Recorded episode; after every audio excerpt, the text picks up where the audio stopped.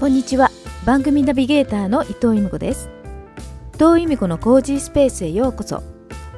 コージースペースとは日本語に訳すと居心地の良い場という意味になります。この番組では居心地の良い場とは何かということをテーマにあなたらしくいられるちょうどいい場所を見つけるためのラジオ番組です。毎回素敵な方々にインタビューさせていただきついつい夢中になってしまうことや個性を生かして自由に生きること。そして日々気持ちよくいられるヒントなどをお伝えしていけたらと思っています。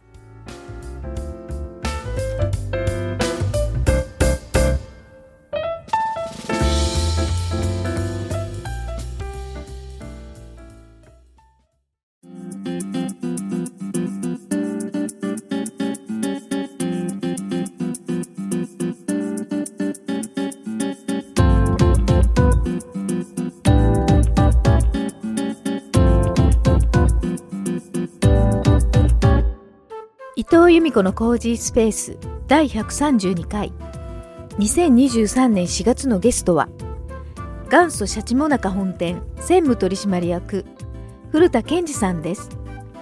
古田健二さんのインタビューは132回から135回まで4回に分けてお届けします。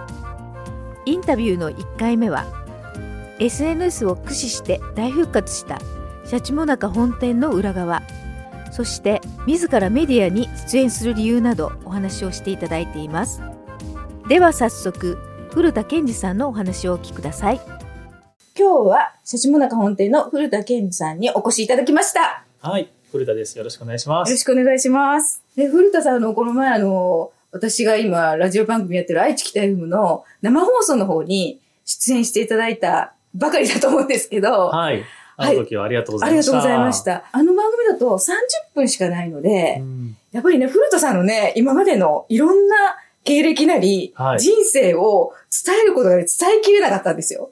まあ 確かにね、限られた。限られた時間なので。はいね。なので、もうね、あの、古田さんのね、いろいろちょっと、過去垣間見たっていうか、あの垣間見たわけじゃないですよね。あの、SNS で投稿してるの見てると、なんかすごい興味深いね、フレーズがいっぱいあったので、ありがとうございまね、す。今日はね、ポッドキャストの方にね、まあ、あの、ゲストとしてお迎えして、はいちょっとたっぷりね、お伺いしたいと思いますので、はいよろしくお願いします。よろしくお願いします。まずね、今やっぱりあの、現在ね、シャチモナカ本店を、はい。先代から奥様と一緒にお継ぎになったっていうことで、はいシャチモナカ本店のお店の方のお話はい。を、やはりあの、最初、あの、お聞きしたいと思ってます。はい。で、あの、この前、愛知北 M の、あの、放送でもお話ししていただいたんですけど、やはりあの、SNS を駆使して、はい。いろんなこ方とつながって、そうですね。今に至ってるっていうところがちょっとお話あったと思うんですけど、はい。やはり最初っていうのは何でもゼロからはスタートするっていうところあるじゃないですか。そうですね。はい。ゼロから今すごくこういろんなシャチモナカ本店が全国のいろんな人に SNS を返すことによってうん知れ渡ったと思うんですけど、はい。その一個のこうムーブメントを起こすまではい。っていうのにもいろいろやっぱりね、パッとこう SNS だけ見るだけだと分かんないところの裏側ってあると思うんですよね。そうですよね。いろんなことありましたね。うんやっぱりあの、なんだろう、なんか研究したりとか、うん試行錯誤してはい。行き着いたっていうところがあると思うんですけど、そうですね。今中心となってる SNS ってツイッターだと思えばいいんですかねそう、今はもう、う、はい。完全にツイッターですね。ううんんそのツイッターの活用っていうのは、最初あの、古田さん書いた、まあ、あるものを見たときに、はい最初あの、フォロワーがなんか50人ぐらいしかいなかったっていうようなことなんか書いてあったと思うんですけど、そうですね。はいだから、はい。うちのこの、なんですかね、話題が、火がつくまでというか、はい。まあ、本当にそんな状態でしたね。アカウント開設したのが2020年の確か12月だったので、はい。まあそこがもう本当にゼロの時からのスタート。あーそういうことなんですか？ですよね。2020年っていうと、あの、お店を継がれたのが2021年の8月の終わりぐらいとはいいう認識でよかったですよね。そうです、そうです。はい。だからもう本当にちょっとやめようか、はいどうしようかっていうぐらいの段階で、はい。まあ SNS でもうんやってみたらいいんじゃないかなって思ってたタイミングだったんで。あそうなんですね。ちょっともう試験的にやってみようぐらいの感じですね。そうですねまだはい継ぐ前で本当にお店がもしかしてこのままなくなってしまうかもしれないっていう前段階ではい。やり始めたってことなんですね。そうなんですう。ん。で、どうでした？最初こう、やり始めてから。どんな感じでした？最初は、うん定期的に更新もしてなかったですし、はいまあ、僕がやってるっていうよりは、はいどっちかというと、社長の、あの、妻の方が、はい。たまになんか、写真付きで投稿するみたいな。最初はもう奥様の方がちょっとそちらの方を。運用してたんですね。だけど、まあ、ちっとも反応もないし、はい。まあ、アカウント自体はあるけど、別になんか運用できてないみたいな、そんな感じでしたね。うん。そこから古田さんがなんか携わるようになってのはいつからなんですか？僕が携わるようになったのが、はい。翌年の2021年の9月なんですよ。じゃあもう本当にお店を継がれてすぐそうですね。始めたって感じですか、はい。それからまあ1年半くらいっはい。ていう感じですかね。そこから、そうですね、今、うん2023年の3月なので、はい。1年半ぐらい。そうですね。どういう変化がありました？いろいろあるんですけど、まあはいツイッター見てきましたってお客さんがすごく連日のようにいらっしゃるっていうのは、はい。まあすごく大きな変化かなと思いますね。うん。それって何かきっかけっていうのは、なんかヤフーニュースとかにも取り上げられたりとか、そういろんなところか。らの効果っていうのがあったんですかね？はい。最初は Yahoo ニュース見て、はいそこからツイッターに、まあ来てくださった方が、はい。一番最初のこう大きな動きではありましたね。うんだんだんこう、いろいろなんか目に見える反応が出て起こってきたってことですもんね。そうなんです。やっぱそれまではやっぱり気づかれてもいないので、あーうんお店があること自体みんなに認知されてないってことですよね。そうですね。はい認知されてないから、んまあ、アカウントがあっても、はいまあ、そこまでもたどり着かないし、はい。投稿したところで、はい。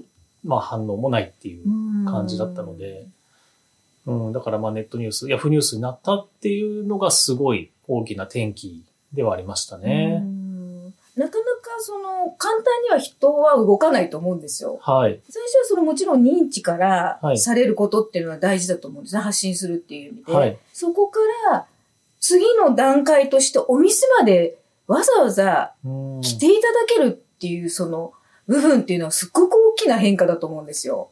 そうですね。見て知ってるだけっていうのはよくあると思うんですけど、よくあるってわけじゃないですが、うんま、だあの、最初の一歩としてはあることだと思うんですけど、はい。そこからわざわざ行動を起こしてくれるっていうところ、そこはそのヤフーニュースでの取り上げられたそのお店のその今までのストーリーとかに何か響いていらっしゃったんですかね？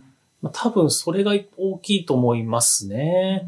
やっぱあの一つの記事で、はい。なんというか、うちのこの方向性といいますか、はい。ストーリーが確立したはい。部分があると思ってて、うん。まあ、それからいろいろなんかテレビとかの取材も来たんですけど、はい。全部あの Yahoo ニュースの記事をベースに、あ。あの番組が構成されていったりしたので、ああ、そうなんですね。はい。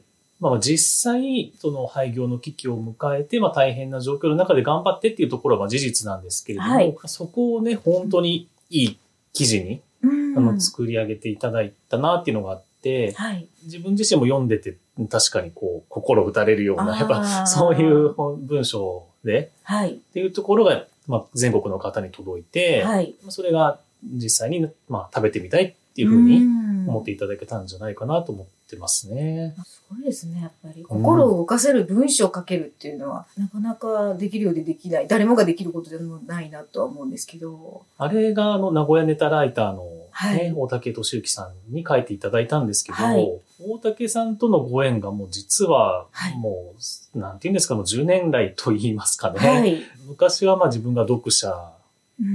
で、まあ、好きだった方なんで、そうなんですね。でそこから何度か大竹さんが主催してるチンスポットのはい。修復工事みたいなのにさ 参加しに行ったりとか。すごいですね。その、そのスポットも、チンスポットって珍しいスポットということですよね。あ、そうです、そうです。うんうんうん。今はその名古屋飯とか、まあ、すごく、まあ、名古屋はいのこの知識人枠でいらっしゃるんですけど、はい昔はなんかそういう B 級スポットとかそういうものを紹介する方だったんですそれもちょっとね、やっぱりね、興味、ちょっと興味深いですね。はい。そういうところね。その時代から、はい。まあ、お会いしてたような方ああ、そうなんですね。に、まあ、シャチモナカの話も、はいまあ、。ちょっとさせてはいただいてたんですけど、はい。まあ、正式に継ぐことになって、はい。お話をしたら、まあ、取材に来てくださってっていう、そういう流れがあったので、はい。本当まあご縁だなってああ、でも。そのやっぱり10年ぐらいのはいお付き合いがある中での、やっぱり大竹さんの記事っていうのが、はい。そこに魂がこもってたんでしょうね、きっとね。そういうのもあったと思いますよね。うんやはり全く知らなくてね、ポンとこう、取材に来られてっていうよりは、やっぱりその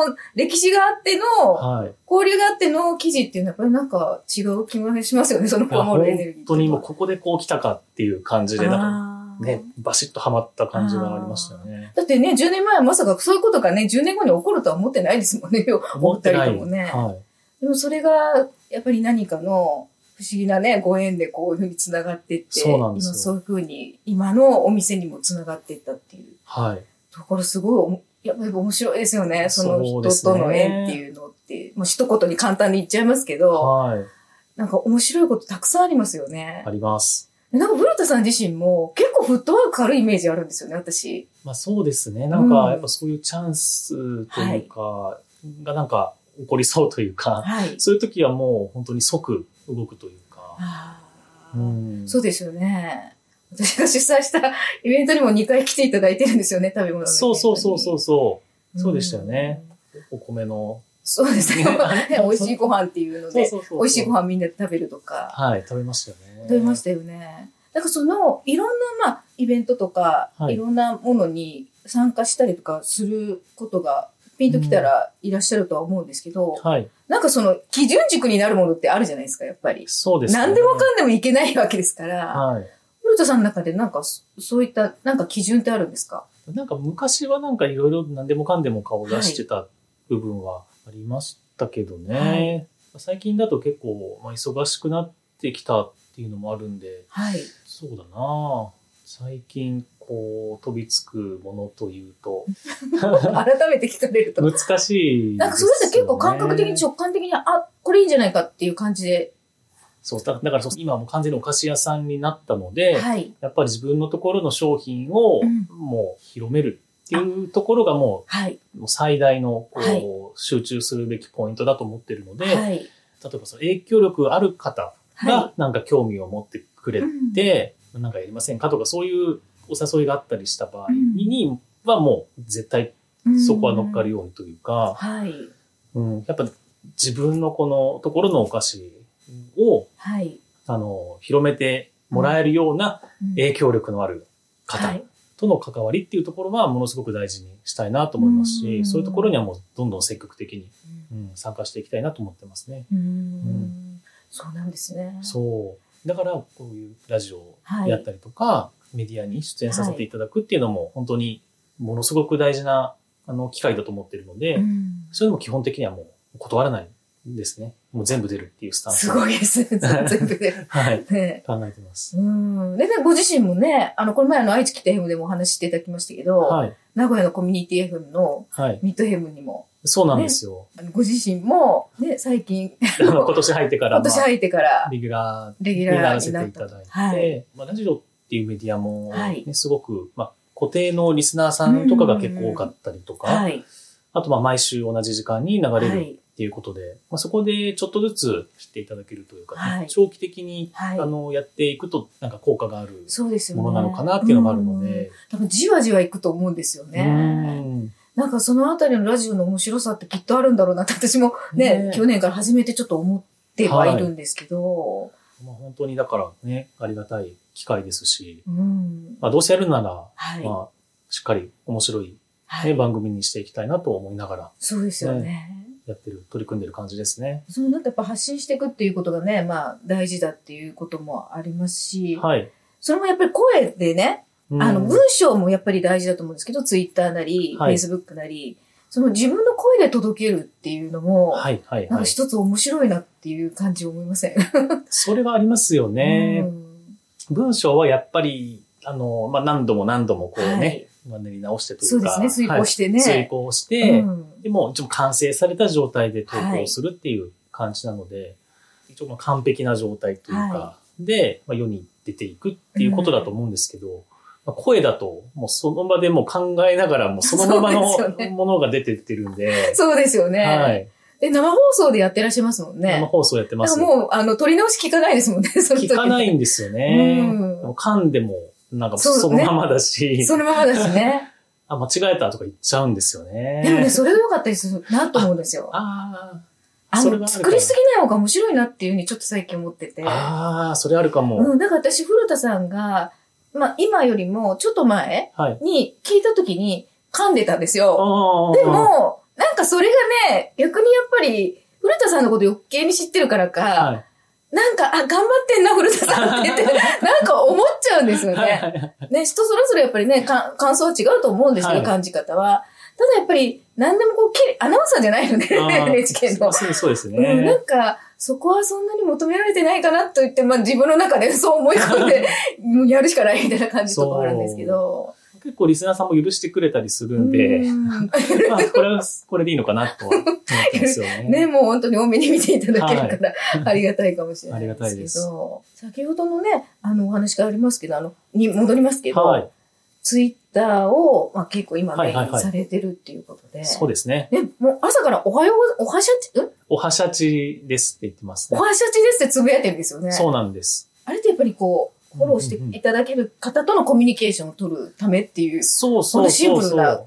ことでよろしいですかね？そうですね。やっぱツイッターもなんかネタに困ったりっていうのあるんですけど、はい。でもやっぱまあ毎日その、おおはようって挨拶なんで、うん挨拶だから別にその中身伴わなくって、ううん。まあただ朝だから言うっていう、ね、理由で言えるじゃないですか。そうですね。向こうもあの、理由なくておおはようございます。おはしゃちとかって言いますもんね。そうなんですよ。うん。最初は、なんかこういう公式の、まあ、アカウントって、はい。なんか、いろいろハッシュタグつけるんですよね。はい。今空ってつけて、うん空の写真を載せたりとか、うんまあ、企業公式が、なんか、毎朝、地元の天気をはい。言い合うみたいなのがあって、うんまあ、晴れてます、雨ですとか言ったりして、最初はそういう風にやってたんですよ。はい。なんか公式アカウントだからそういう風にしなきゃいけないのかなと思うんって、うんまあ、ずっとやってて、はい。ある時にはい。まあ気づいたんですけど、はい。女性アイドルさんとかって、おはようしか言わないんですけどあ、おはようって言うとなんか何百いいねってつい確かに、見ることあります。なんか羨ましいなと思って、うん、またね、そのビジュアルも得じゃないですか。そうそうそう。んまあ、自撮りとかあるとやっぱり、はいうん反応余計にいいと思うんですけど、はい。なんか悔しいし、羨ましいなと思って、うじゃあもうハッシュタグとか取っ払って、うんもうシンプルにおはしゃちですって言ったらどうなるのかな。てやってみたんですよそうしたら、その反応落ちなくって、はい。